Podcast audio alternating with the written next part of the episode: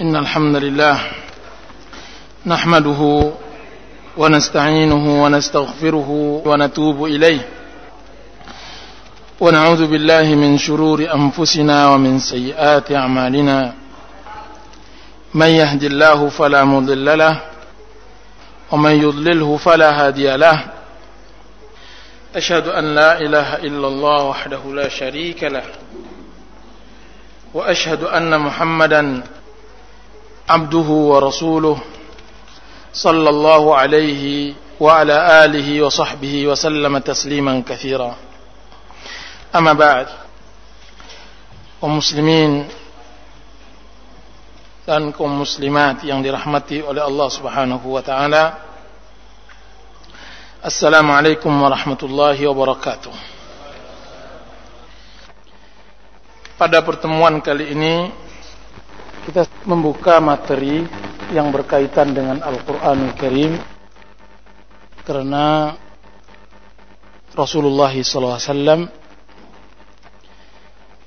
memfokuskan diri pada bulan Ramadan dengan Al-Quran. Bahkan Ramadan adalah bulan Al-Quran Karim. Terutama pada malam harinya. Dan tema kita untuk hari ini dan hari 24 dan hari 26 adalah Tadabbur Al-Quran. Alangkah butuhnya kita untuk mentadabburi Al-Quran Karim. Rasulullah SAW di awal kali beliau diutus, beliau mengeluhkan adanya sekelompok umatnya yang tidak mau memperhatikan Al-Quran. Bahkan lebih cenderung meninggalkannya. Allah subhanahu wa ta'ala menyebutkan ini di dalam surat Al-Furqan. Wa qala rasulu ya Rabbi inna qawmi ittakhadu hadhal qur'ana mahjura. Rasul kita berkata ya Rabb wahai Rabbku sesungguhnya kaumku menjadikan Al-Quran ini sebagai barang yang ditinggalkan. Syekhul Islam Ibn Taimiyah rahimahullah menyebutkan ada tiga macam bentuk manusia yang meninggalkan Al-Quran. Masuk ke dalam kategori meninggalkan Al-Quran. Yang pertama tidak membacanya Allah subhanahu wa ta'ala memerintahkan kita untuk membaca Al-Quran warattilil Qur'ana tertila bacalah Al-Quran dengan tertil bahkan Allah subhanahu wa ta'ala mudahkan Al-Quran dari bacaan-bacaan dan bahasa lainnya. Walaqad yassarna al-Qur'ana lidzikri fahal min muddakir. Allah Subhanahu wa taala telah mengatakan kami telah mudahkan Al-Qur'an untuk mengingatnya. Apakah ada yang mau mengerjakannya? Membaca Al-Qur'an dikatakan oleh Utsman Ibn Affan radhiyallahu anhu minimal seseorang membacanya 80 ayat dalam satu hari. Dan para sahabat Rasulullah SAW sebagaimana dikatakan oleh Abdullah bin Umar radhiyallahu an mengatakan kami tidak akan membaca 10 ayat dan berpindah kepada ayat berikutnya kecuali kami telah memahaminya, telah mentadabburinya, telah menelusuri seluk-seluk beluk hikmah yang ada di dalam selasa ayat tersebut. Ini dia Imam Syafi'i rahimahullahu taala menamatkan Al-Qur'an terkhusus pada bulan Ramadan 60 kali khatam Al-Qur'an Karim. Ini dia Imam Malik membungkus membungkus buku-buku hadisnya, membungkus sunnah Rasulullah SAW kemudian dia berkiblat selama bulan Ramadan dengan Al-Qur'an Karim. Dan ini dia salaf. Mereka hidup dengan Al-Qur'an Karim. Abdullah bin Umar ketika diturunkan kepadanya ayat Alam ya'ni lilladzina amanu an takhsha'a qulubuhum li Bukankah belum datang atau kapan datang khusyuknya hati seorang mukmin ketika mengingat Allah Subhanahu wa taala, ketika membaca Al-Qur'an? Apa kata Ibnu Umar? Demi Allah, sungguhnya Allah menunggu kami untuk khusyuk ketika membaca Al-Quran selama 13 tahun. Selama 13 tahun. Kita disuntut oleh Allah Subhanahu wa taala untuk melakukan khusyuk. Dan itu sahabat Rasulullah SAW. Jadi yang pertama, hendaklah kita mentartil Al-Qur'an. Membaca Al-Qur'an. Dan Allah Subhanahu wa taala telah memudahkan kita yang tidak dimudahkan oleh umat-umat sebelum kita. Jika seandainya kita tidak bisa membaca Al-Qur'an pada waktu-waktu yang telah kita sempatkan, maka kita bisa mendengarnya dan Allah Subhanahu wa taala sangat mensyukuri seorang muslim yang menampakkan kenikmatan yang diberikan oleh Allah Subhanahu wa taala pada dirinya. Inna Allah yuhibbu an yura atharu ni'matihi ala 'abdih. Sesungguhnya Allah ingin seorang hambanya menampakkan nikmat Allah Subhanahu wa taala. Di antara nikmat yang sering kita lalaikan, Allah berikan kepada kita kendaraan yang di dalamnya tape kemudian kita tidak menyetelnya dengan Al-Quran dan kajian. Kita tidak gunakan kesempatan yang di mana Abdullah bin Umar mengatakan laqad farratna fi qararita kathira. Sungguh kita telah melalaikan banyak pahala-pahala dengan hanya sebatas hanya untuk mensetel kemudian kita mendengarkan itu kita lalai, payah. Bahkan disebutkan oleh ulama bahasa mendengar lebih mudah daripada membaca daripada mengucapkan dan Rasulullah SAW menyebutkan di dalam masalah ucapan bahwa dia adalah termudah pada zaman tersebut. Kalimatani khafifatani fil lisan thaqilatani fil mizan. Subhanallah bihamdi subhanallah alazim. Dua kalimat yang mudah diucapkan dengan lisan dan berat di timbangan di mizan adalah kalimat subhanallah bihamdi subhanallah alazim. Alangkah nikmatnya kita dari termasuk dari salah satu golongan yang disebutkan oleh Allah Subhanahu wa taala. Enam golongan yang mendapatkan perlindungan yang tidak ada perlindungan selain dari perlindungan Allah Subhanahu wa taala. Rajulun dzakarallahu khalian fafadat aina. Salah satu kelompoknya seseorang yang mengingat Allah Subhanahu wa taala dalam kesendiriannya ketika dia menyopir Kemudian dia meneteskan air mata karena takut kepada Allah Subhanahu wa taala. Didengarkannya Al-Qur'an, dihayatinya. Kemudian dia tadabburi ketika dia dia berjalan dengan jalan jalan Allah Subhanahu wa taala, kemudian dia meneteskan air mata. Mudah-mudahan kita diberikan oleh Allah Subhanahu wa taufik untuk bisa membaca dan mendengarkan Al-Qur'an Karim. Dan yang kedua, termasuk meninggalkan Al-Qur'an sekalipun kita membacanya yaitu tidak mentadabburinya. Allah Subhanahu wa taala mencela orang yang seperti ini. Afala yatadabbaruna al-Qur'ana? Apakah mereka tidak mentadabburi Al-Qur'an? Am ala qulubin aqfaluha? Atau memang hati sudah terpatri? Apakah hati mereka memang sudah terbuhul Kita disebutkan di dalam ayat ini bukan berarti kita tidak mempunyai kesempatan untuk membaca dan mentadabburi Al-Quran. Kita mempunyai waktu. Allah Subhanahu Wa Taala mencela kita untuk tidak mentadabburi Al-Quran bukan berarti kita tidak mempunyai meluangkan waktu untuk mentadabburi Al-Quran. Kan tapi yang dicela oleh Allah Subhanahu Wa Taala kita tidak punya keinginan, tidak mempunyai azam untuk memfokuskan diri dengan tadabbur Al-Quran. Oleh sebab itu penyebabnya apa? Am ala qulubin aqfaluha. Hati kita yang sudah terpatri oleh Allah Subhanahu wa taala untuk tidak mentadabburi Al-Qur'an Karim.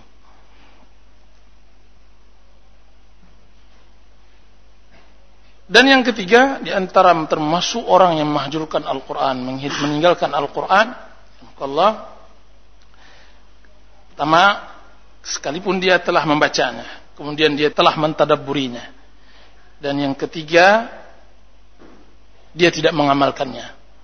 Tidak ada manfaatnya kalau seandainya kita membaca dan mentadaburi tapi tidak mengamalkannya. Allah Subhanahu wa taala mengatakan kabura maqtan indallah an taqulu ma la taf'alun. Sungguh besar di sisi Allah Subhanahu wa taala kita berbicara, ber, membaca kan tapi kita tidak melakukannya. Mathaluhum kamathalil himar yahmilu asfara. Perumpamaan mereka bagaikan perumpamaan keledai yang membawa kitab. Dia memahami, kan tapi dia tidak bisa mengamalkannya. Para ikhwan dan akhwat, hadirin dan hadirat, kesempatan kali ini kita coba membaca, mentafsirkan surat Al-Isra. ayat 16 sampai ayat 40.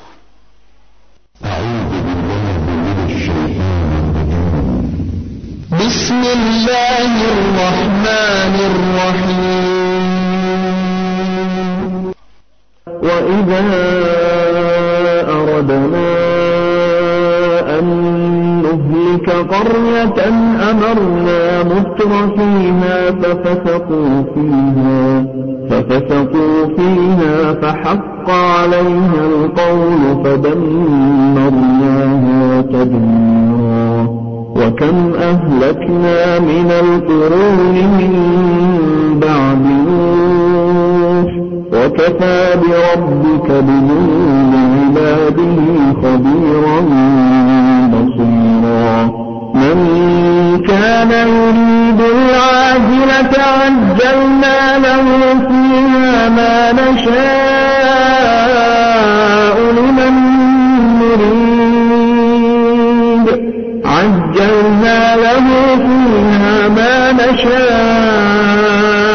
لمن نريد ثم جعلنا له جهنم ثم جعلنا له جهنم يصلاها مذموما مدحورا ومن أراد الآخرة وسعى لها سعيها وهو مؤمن فأولئك كان سعيهم مشكورا كلا نمد هؤلاء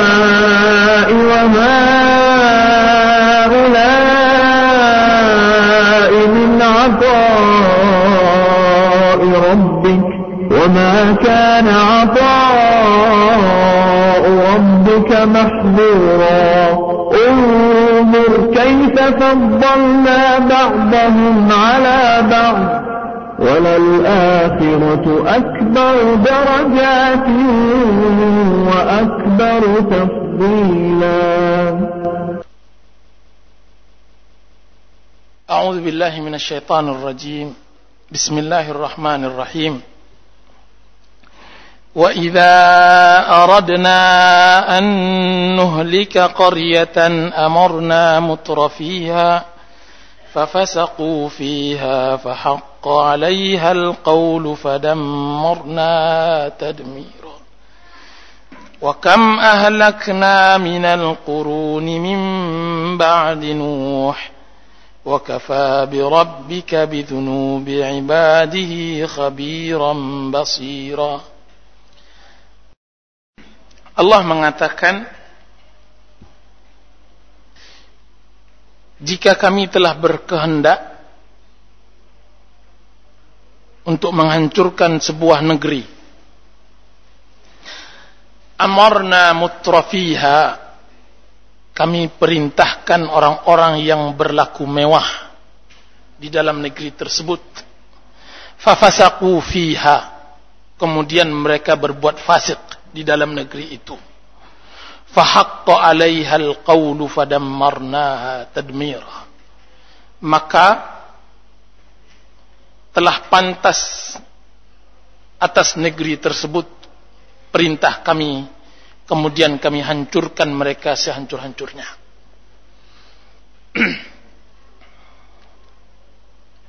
Ini peringatan Allah Subhanahu wa taala kepada umat umat terkhusus kepada umat Islam bahwa mereka tidak mempunyai hubungan dengan Allah Subhanahu wa taala secara nasab sehingga Allah tidak akan membedakan antara mereka dengan umat-umat sebelumnya. Jika seandainya mereka berlaku maksiat maka akibat dari perlakuan mereka sama dengan akibat yang diperoleh oleh umat-umat sebelumnya. Akan tetapi permasalahan bukan berada pada adanya maksiat. Kan tapi permasalahan timbul ketika maksiat sudah berada di permukaan dan dibawa oleh orang-orang tertentu yang dirasa masyarakat akan memandang mereka sebagai orang yang menjadi teladan. Nah, berarti di dalam ayat ini kalau ingin kita ingin melihat tanda-tanda kehancuran suatu bangsa, baik itu kehancuran secara hakiki langsung maupun kehancuran secara moral dan semacamnya, maka lihatlah orang-orang yang disebut mutrofun. Orang-orang yang mewah. Pembesar. Karena mereka ini yang bisa membawa maksiat atau kebaikan ke atas permukaan. Orang-orang fakir tidak akan bisa membawa maksiat. Mereka yang mengetrenkan maksiat. Nah, apa yang Allah jadikan kepada mereka? Allah perintahkan orang-orang yang berlaku maksiat untuk berlaku maksiat. Nah, permasalahan tidak hanya sebatas ini. Kalau sebatas hanya ada maksiat, azab Allah tidak akan turun. Allah bukan berarti menginginkan manusia tidak berbuat maksiat. Dan Allah juga tidak menginginkan atau Allah tidak akan meminta kepada manusia agar bumi ini bersih dari maksiat, dosa. Tidak. Kan tapi Allah yang satu yang Allah agar tidak mau yaitu maksiat marajalaya tidak ada yang mau beramar ma'ruf nahi mungkar.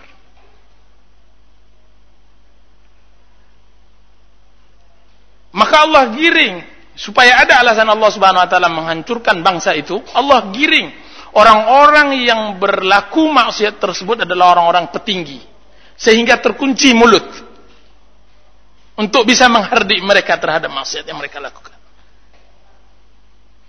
Maka waktu itulah ucapan kami untuk menghancurkan bangsa tersebut sudah tidak ada lagi.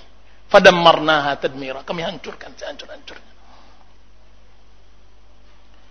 Oleh sebab itu Allah Subhanahu wa taala mengatakan wa kam ahlakna minal quruni min ba'di Nuh. Lihatlah bangsa-bangsa generasi-generasi yang telah kami hancurkan setelah Nabi Nuh sampai zaman kalian wahai Muhammad.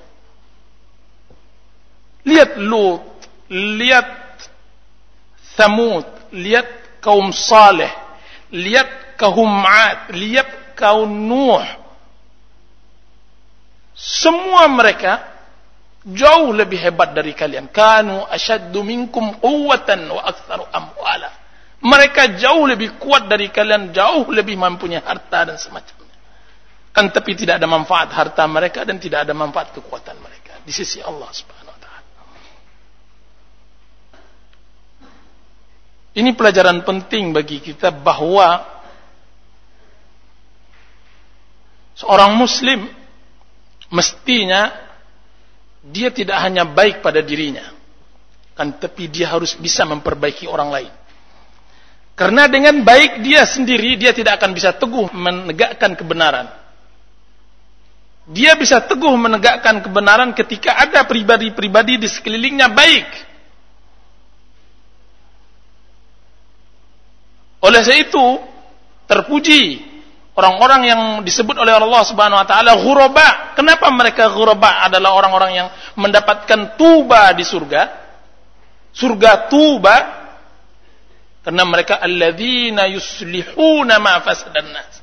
Orang yang bisa memperbaiki apa yang telah rusak manusia. Sebab seorang muslim dialah yang saleh pada dirinya, muslih, bisa memperbaiki pada diri orang lain. Karena tidak akan bisa berdiri iman dan amal saleh kalau dia diri sendiri yang baik.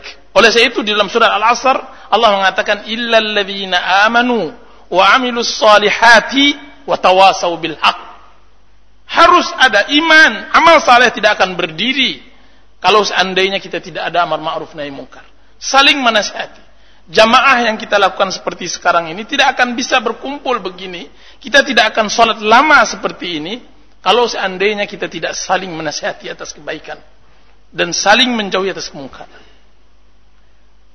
Dan itu juga Allah Subhanahu wa taala tahu bahwasanya manusia lemah pada segala hal. Maka Allah Subhanahu wa taala harus menyebutkan watawasau bis sabr. Harus kalian menasihati sesama untuk bersabar.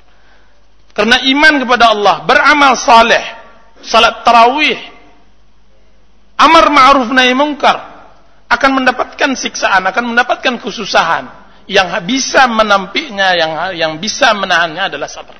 Tidak lain dan tidak bukan. Tidak bisa sabar menahan diri saja, akan tapi juga kadang-kadang kita butuh nasihat. Fadzakir fa inna dzikra tanfa'ul mu'minin. Ingatkan, sesungguhnya ingatan, peringatan, mau'izah, nasihat akan memberi manfaat kepada kaum mukminin. Berapa banyak orang mempunyai kemauan yang keras untuk beribadah yang baik. Mempunyai azam yang luar biasa. Akan tapi setelah setahun dua tahun dia pun lemah. Kenapa? Karena tidak ada penopangnya. Dia butuh kawan. Ini yang lebih baik dari kita Musa alaihissalam. Jauh lebih kuat. Kan tapi ketika Allah memerintahkan untuk bertemu dengan Firaun, dia butuh kawan yang bisa menopangnya untuk beramar ma'ruf bernahi mungkar dan bersabar. Sudah itu wakafa bi rabbika bi dhunubi ibadihi khabiran basir. Cukuplah dosa-dosa hambanya Allah yang maha mengetahui dan melihat. Dosa saya Allah yang tahu. Dosa anda Allah juga yang tahu. Allah akan menimbang semua itu dengan hati yang ada di dalam diri kita. Lihat, Allah juga menilai, memberikan keistimewaan yang tidak diberikan kepada orang lain karena permasalahan hati. Bahkan terhadap orang kufar sekalipun. Allah Subhanahu wa taala mengatakan dalam surat Al-Anfal, "Ya ayuhan nabi, qul liman fi aydikum minal asra, i'lamillahu fi qulubikum khairan, yu'tikum khairan." mimma ukhidha minkum wa yaghfir lakum. Hai Nabi, katakan kepada orang yang kalian tawan di perang Badar. Nah, perang Badar dimenangkan oleh kaum muslimin para Quraisy yang masih dalam keadaan kufur dan jahiliyah ditangkap. Apa kata Allah Subhanahu wa taala? Katakan wahai Muhammad kepada mereka orang-orang yang ditawan, jika seandainya Allah tahu ada kebaikan di hati kalian wahai para tawanan, niscaya Allah akan memberikan yang lebih baik dari apa yang kalian berikan kepada kaum muslimin. Dari fida, dari tebusan. Wa yaghfir lakum dan Allah akan memaafkan kepada kalian. Jadi luar biasa jika seandainya hati kita ini baik, Allah akan memberikan lebih baik dari itu dan bahkan Allah akan mampuni dosa. Semua kita pandai berbicara tapi semua kita berdosa. Kan tapi yang lebih penting dari itu bukan permasalahan dosanya. Kan, tapi masalah hati rujuk kepada Allah Subhanahu wa taala, kelembutan hati, peka terhadap perintah dan syariat Allah Subhanahu wa taala. Khabiran basira. Kemudian Allah Subhanahu wa taala melanjutkan Man kana yuridul ajilata ajjalna lahu fiha ma nasha'u liman nurid. ثم جعلنا له جهنم يصلاها مذموما مدحورا. ومن أراد الآخرة وسعى لها سعيها وهو مؤمن فأولئك كان سعيهم مشكورا. كلا نمد هؤلاء وهؤلاء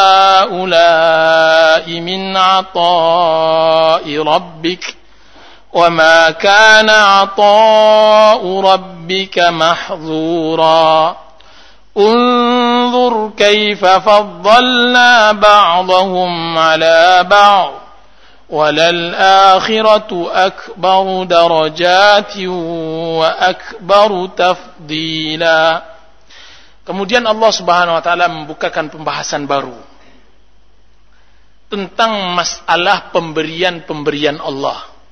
Masalah pemberian di dunia dan pemberian di akhirat. Dan bagian-bagian manusia di dalam masalah ini. Allah mengatakan Barang siapa yang menghendaki kehidupan yang segera Kami akan segerakan untuknya Di dalam dunia tersebut Apa yang kami kehendaki Kepada orang-orang yang kami inginkan. Kan tapi ingat Kemudian kami jadikan untuknya neraka jahanam membakarnya dalam keadaan, keadaan hina, hina, hina, hina, hina, dan dalam keadaan terlaknat. Allah menyebutkan orang yang menginginkan kehidupan dunia. Fitrah manusia cinta akan dunia.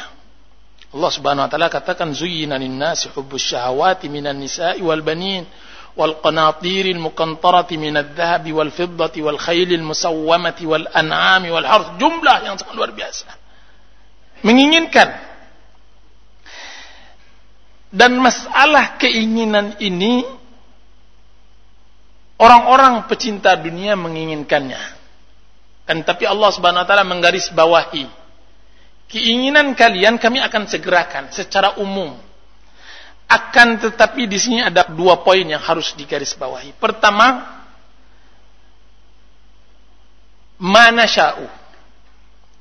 Jumlah yang kalian inginkan kami yang menentukan, bukan kalian yang memastikan.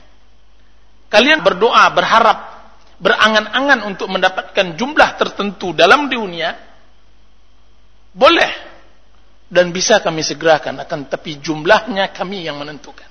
Mana sya'u. Dan juga jumlah kalian yang menginginkan dunia bukan berarti kami akan memberikan semuanya untuk kalian yang meminta. Kemudian kami dahulukan. Tidak. Tapi jumlah dan siapa saja yang mendapatkan dunia itu kami juga yang menentukan. Bisa saja seorang kafir yang menginginkan dunia dia tidak mendapatkan dunia. Sekalipun dia mendapatkan dunia, belum tentu dia mendapatkan jumlah dan bilangan yang dia inginkan. Itu semuanya hak mutlak Allah Subhanahu wa taala. Kan tapi ingat, apa gunanya sebuah kenikmatan jika seandainya ujung-ujungnya adalah kesengsaraan? Apalagi kesengsaraan tersebut adalah neraka jahanam yang abadi. Apa nikmatnya? ketenaran sesaat jika seandainya mewariskan kehinaan seumur hidup. Kita tidak membutuhkan telur ayam hari ini hanya sebentar untuk melepaskan kepastian besok pagi kita mendapatkan ayam.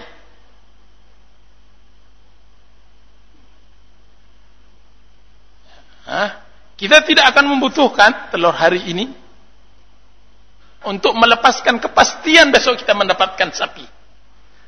Ini yang disebut oleh Rasulullah SAW kepada Umar ketika beliau sedang mengila istrinya dan beliau ya, tizal menyendiri selama sebulan penuh lebih dan tidak diizinkan masuk kecuali orang-orang tertentu. Masuklah Umar. Umar masuk. Kemudian dia berkata, "Ya Rasulullah." Rasulullah terbangun. Ketika terbangun dilihat punggung Rasulullah SAW berbekaskan tikar yang beliau tidur di atas tikar tersebut. Umar menangis, ya Rasulullah. Saya sudah pergi ke Raja Kisra dan Kaisar. Dan mereka mendapatkan dunia. Engkau Rasulullah, kekasih Allah Subhanahu wa taala. Engkau memperlakukan diri engkau seperti ini? Apa dijawab oleh Rasulullah SAW? Jawaban yang sangat luar biasa. Mendapat pelajaran sepanjang abadi Umar. Atardawna ya Umar anna lahumud dunya walana al-akhirah. Apakah engkau tidak rela wahai Umar bagi mereka dunia dan bagi kita akhirat? Perbandingan bagi dunia antara akhirat perbandingan yang tidak bisa sebanding. Apakah kita bisa membandingkan dunia yang hanya puluhan tahun, ribuan tahun dengan sesuatu keabadian kekal abadi selama-lamanya? Tidak bisa. Kalau dikatakan kepada penduduk surga bahwa kalian tinggal di surga ini sebanyak jumlah pasir di pantai, maka niscaya mereka akan akan merasa kekurangan dan semacam. Kalau seandainya dikatakan kepada penduduk neraka, kalian tinggal di neraka ini sejumlah bilangan kerikil di atas permukaan bumi ini, mereka mengatakan mereka akan bahagia. Ada sedikit rasa kebahagiaan. Akan tapi mereka ditentukan dan ditakdirkan untuk abadi. Khalidina fiha. Khalidan mukhalladan fiha. Kekal, kekal abadi. Apakah kita bisa membandingkan sesuatu yang berbilang dengan sesuatu yang tidak terbilang? Sesuatu yang ada penghabisan dan pengakhirannya dengan sesuatu yang tidak ada penghabisan sama sekali dan tidak ada ujungnya. Itulah perbandingan antara dunia dengan akhirat. Atardawna ya Umar anna lahumud dunya walana al-akhirah. Tidak. Ini pelajaran yang sangat penting. Oleh sebab itu Allah Subhanahu wa taala memalingkan hati seorang mukmin muslim agar mendapatkan harap atau agar mencamkan di dalam hatinya yang lebih tinggi dari kehidupan dunia. Apa itu akhirat? Kemudian Allah mengatakan waman aradal akhirata. Dan barang siapa yang menginginkan akhirat wasa'alaha sa'yaha. Tidak hanya sebatas angan-angan tidak hanya sebatas keinginan begitu akan tapi dia berusaha untuk mendapatkan akhirat tersebut. Wa huwa mu'min dan dia beriman. Faulaika kana sa'yuhum mashkura. Di saat itulah usaha mereka akan dipuji dan disanjung oleh Allah Subhanahu wa taala. Tiga syarat agar mendapatkan akhirat. Pertama, punya keinginan untuk mendapatkan akhirat. Yang kedua, berusaha dan yang ketiga harus mempunyai standar asal iman. Tiga syarat.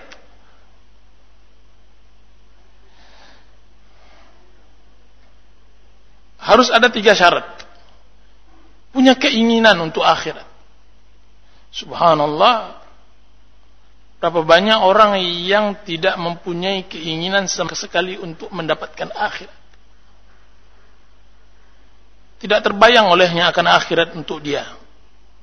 Kehidupannya adalah kehidupan dunia saja.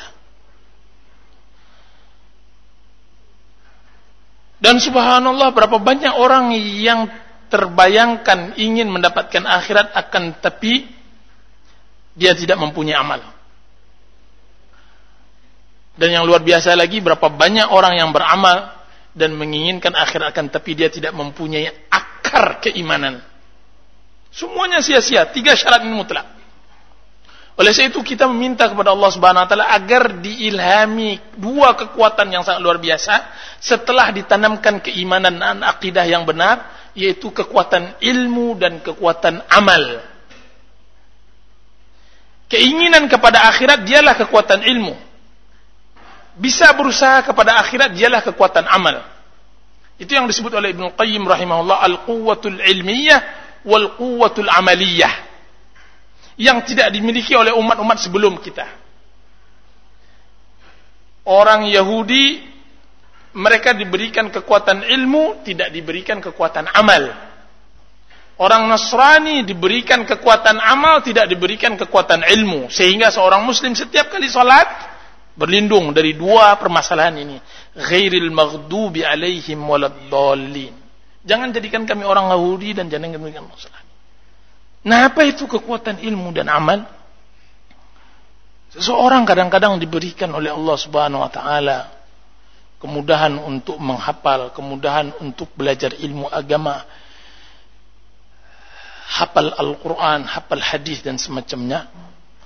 Akan tapi ketika datang suatu kewajiban dan disejajarkan dengan yang lain, maka ibadahnya tidak bedanya dengan ibadah orang awam, bahkan lebih buruk.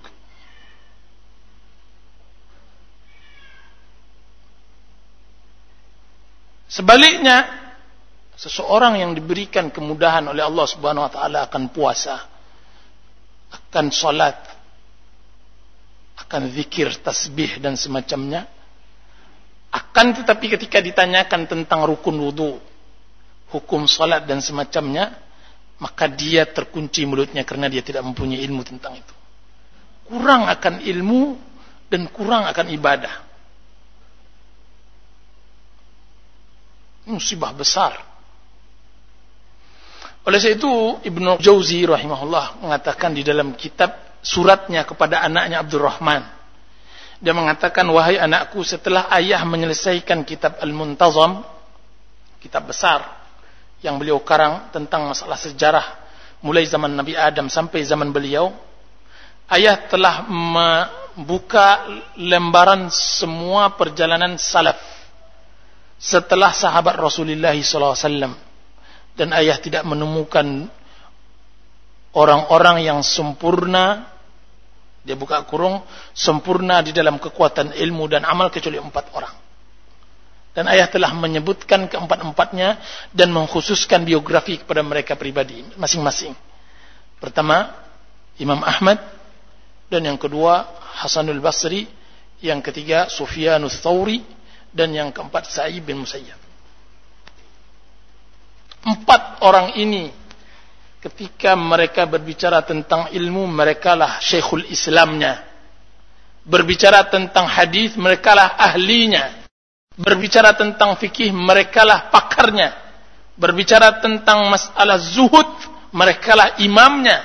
Berbicara tentang masalah ibadah mereka lah pendeta umat ini semua hal manusia insan kamil kata orang sekarang Bukan insan kamil yang sekarang ini menggabungkan antara dunia dengan akhirat. Insan kamil orang yang menggabungkan akhirat sehingga mendapatkan apa yang sebagaimana didapatkan oleh Rasulullah SAW. Nah, empat orang ini sangat luar biasa. Begitu jarangnya sulit orang mendapatkan kebahagiaan. Sehingga kita katakan sering saya sampaikan di pengajian saya, Bagaimana ingin menjadi seorang yang ingin sempurna dan ingin mendapatkan semua pintu dari pintu surga. Pintu surga banyak sekali. Ada namanya Rayyan, orang yang membiasakan untuk puasa. Ada namanya pintu salat, orang yang biasa salat. Ada namanya pintu zikir, orang yang biasakan dengan zikir. Dan semua pintu mempunyai orang-orang khusus yang akan masuk dan jarang sekali orang bisa dipanggil dari semua pintu. Karena mereka bukanlah manusia sempurna. Nah, kalau seandainya ingin sempurna, bayangkan apa yang diinginkan oleh seorang ulama setingkat level Ibnu Jauzi rahimahullah taala. Ibnu Jauzi dia mengatakan pada sebuah pengajiannya jika seandainya beban yang saya pikul ini dipikulkan kepada gunung, niscaya gunung akan meledak. Dia bilang begitu. Kemudian dia tulis di dalam diarinya, tadi malam saya punya pengajian, dan saya mengatakan perkataan yang tadi, mungkin orang menyangka bahwa saya ditimpakan suatu penyakit yang luar biasa yang tidak saya sebutkan kepada orang lain. Padahal tidak, Alhamdulillah, saya diberikan kesehatan yang sangat luar biasa. Atau mungkin orang menyangka bahwa saya ditimpakan kesusahan, kefakiran yang sangat luar biasa, yang saya berusaha untuk sabar, kemudian saya baru menyebutkan apa ucapan saya tadi. Padahal saya tidak, rizki saya berjalan sebagaimana yang saya inginkan. Terus apa permasalahan yang tidak bisa dipikul oleh gunung yang begitu kuat dan kokoh? Yang dikasih andainya uh, permasalahan saya ini dipikulkan kepada gunung, dia akan hancur lebur. Luar biasa. Kemudian dia menyebutkan, permasalahan yang saya pikul tersebut adalah permasalahan saya bingung ingin menjadi hamba Allah Subhanahu wa taala. Ketika saya sudah balik, ketika saya sudah menikah, ketika saya sudah mempunyai anak dan semacamnya, saya dituntut oleh Allah Subhanahu wa taala untuk belajar ilmu agama. Maka mulailah saya dalami agama dari mulai dasar. Setahun dua tahun saya pelajari, mulai kenikmatan belajar saya peroleh.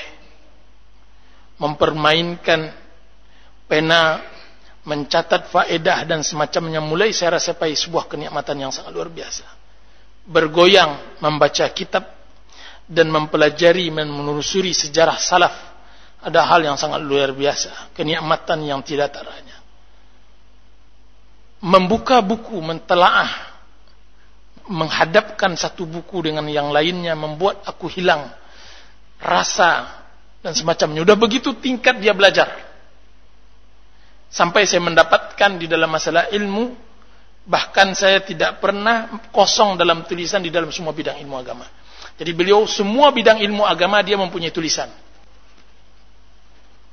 Dan benar apa yang disebutkan oleh Ibnu Jauzi bahwa beliau mempunyai tulisan dalam bidang agama. Kalau seandainya himmah kita sedikit di bawah Ibnu Jauzi kita mempunyai dalam bidang agama pernah membacanya alangkah indahnya. Kemudian tiba-tiba datang panggilan amal.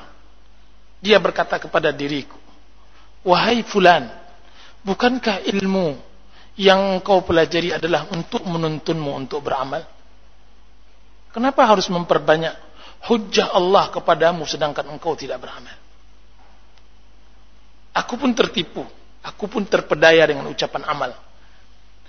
Dan aku pun berusaha untuk bisa hidup zuhud mengenai sedikit banyak tentang mengenal Allah, ma'rifah kepada Allah.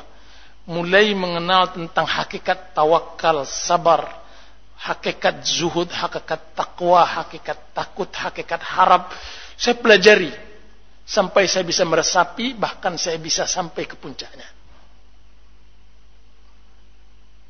Kemudian ketika saya sudah merasakan nikmatnya menyendiri bersama Allah Subhanahu wa taala, mengusik saya panggilan keluarga. Engkau sebagai manusia diwajibkan oleh Allah mencari nafkah. Ke mana engkau dengan nafkah? Apakah engkau membiarkan anak istri engkau dalam kefakiran dan kemiskinan begitu? Engkau mungkin sabar atas kelaparan dan kehausan kan tapi istri dan anak belum tentu lapar dan haus sanggup mereka. Bekerjalah, beramal. Sungguhnya Allah tidak menginginkan seorang hamba pemalas seperti ini. Mulai saya beramal. Saya pun bekerja.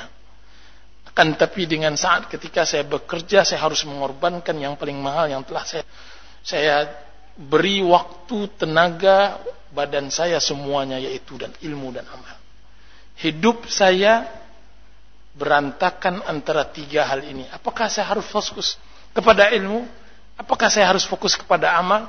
Atau apakah saya harus fokus kepada mencari harta?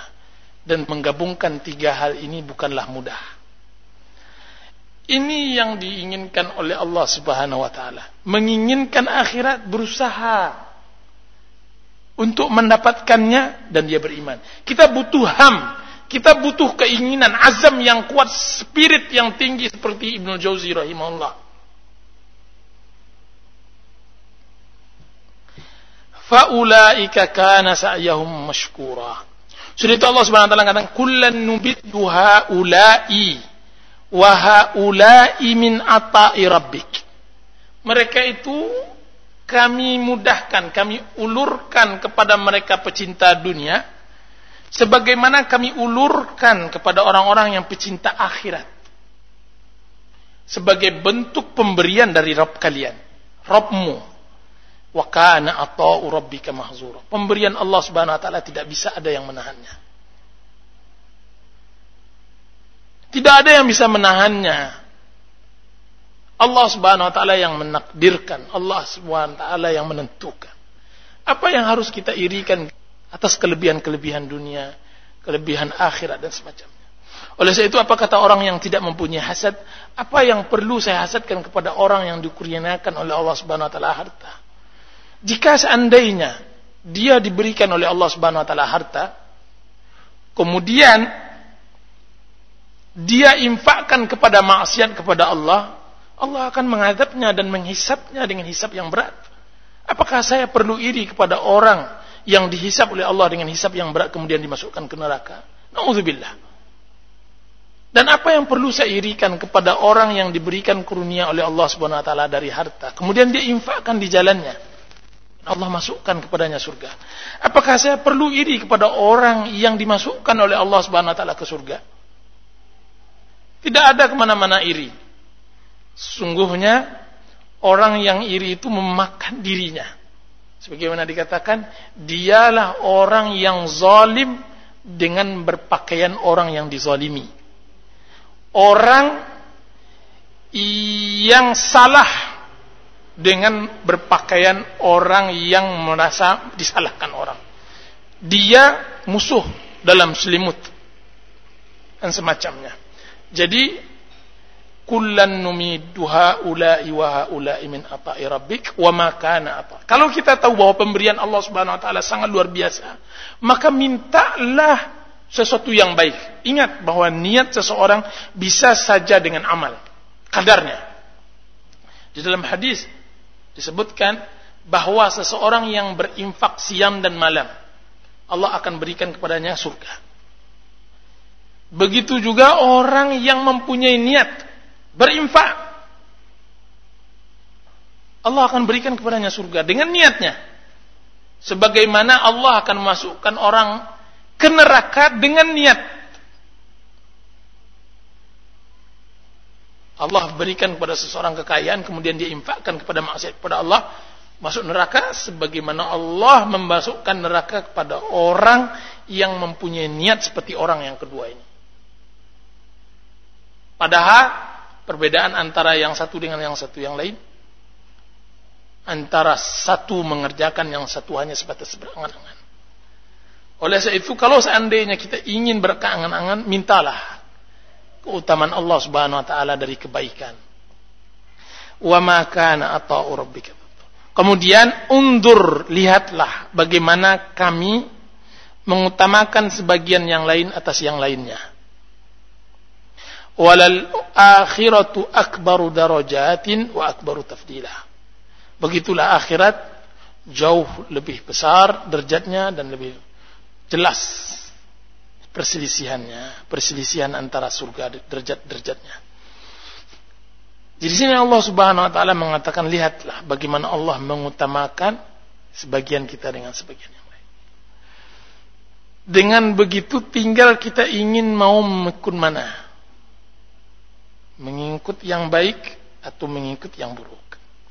Kemudian Allah menceritakan yang sangat luar biasa di sini apa yang dirangkum oleh Al-Qur'an semua kitab Taurat yaitu mulai dari ayat 22 ini sampai ayat 40 adalah rangkuman yang ada di dalam kitab Taurat.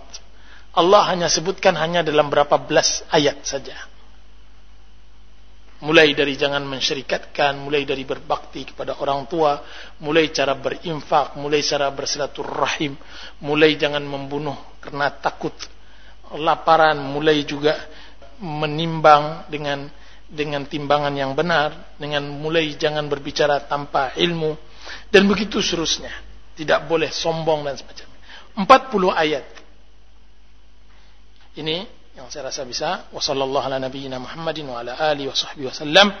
wassalamualaikum warahmatullahi wabarakatuh. Ada waktu untuk tanya jawab seputar masalah ini maupun di luar permasalahan ini. Ya wallahu taala alam. Silakan. Batasan kewajiban bagi seorang muslim terhadap keluarganya yaitu sesuai dengan kemampuan yang dia mampu dan sejauh kesabarannya. Oleh sebab itu hadis menyebutkan engkau beri pakaian dia sebagaimana engkau berpakaian. Engkau beri dia tempat tinggal sebagaimana engkau bertempat tinggal.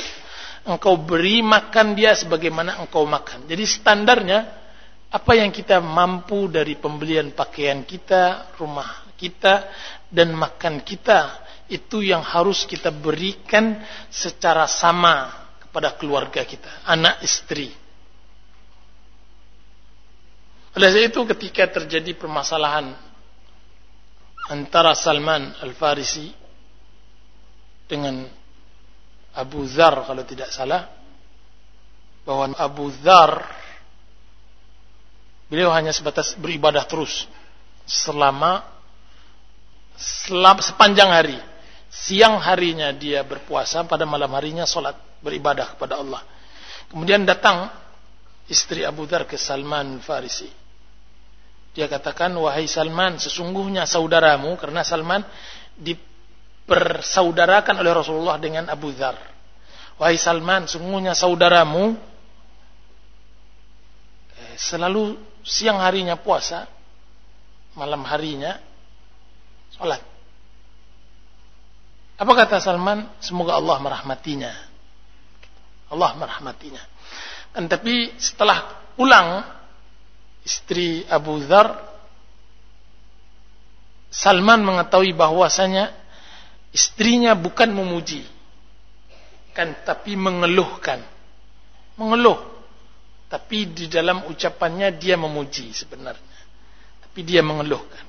Kalaulah seandainya dia siang berpuasa malam beribadah kapan dia menunaikan kewajibannya sebagai seorang suami atau sebagai seorang ayah maka Datang Salman kepada Abu Dhar kemudian dia terangkan bahwa sesungguhnya bagi keluargamu adalah ada haknya, bagi dirimu ada haknya, bagi Allah ada haknya dan begitu seterusnya.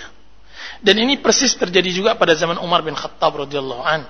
Ketika seseorang istri mengeluhkan tentang rajinnya ibadah suaminya. Dan Umar pun memuji laki-laki tersebut. Sampai berkata Syuraih Al-Qadi kalau tidak salah saya, dia mengatakan ya Amirul Mukminin sesungguhnya dia mengeluhkan bukan memuji suaminya. Akhirnya dia diangkat menjadi qadi. Kalau seandainya engkau bisa mendapatkan sesuatu di balik perkataannya, maka sekarang saya memberikan kepada kamu keputusan. Maka diputuskan oleh Syureh tadi agar suaminya berpuasa tiga hari dan tidak berpuasa satu hari sama dengan seseorang yang kawin atau beristri empat.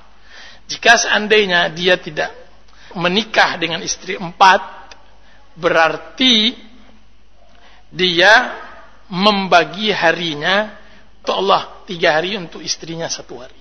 Maka dia katakan beribadahlah tiga hari kemudian untuk istrimu satu hari.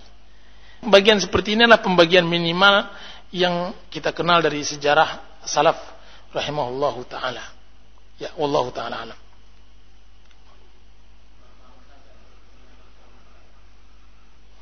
Oh, ini betul. Terima kasih banyak atas pertanyaannya. Dan ini lagi ngetren sekarang ini metode dakwah yang hanya amar ma'ruf saja. Tidak ada nahi mungkarnya.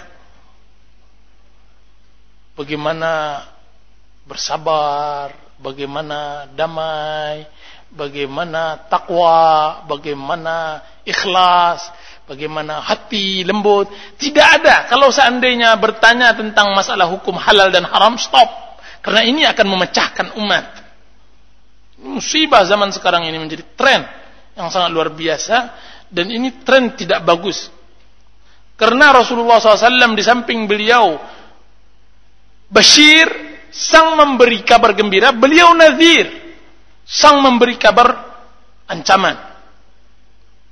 Sebagaimana Rasulullah SAW menyebutkan tentang adanya surga, Rasulullah juga menyebutkan tentang adanya neraka. Sebagaimana Rasulullah SAW menyebutkan tentang tauhid, Rasulullah juga menyebutkan tentang syirik.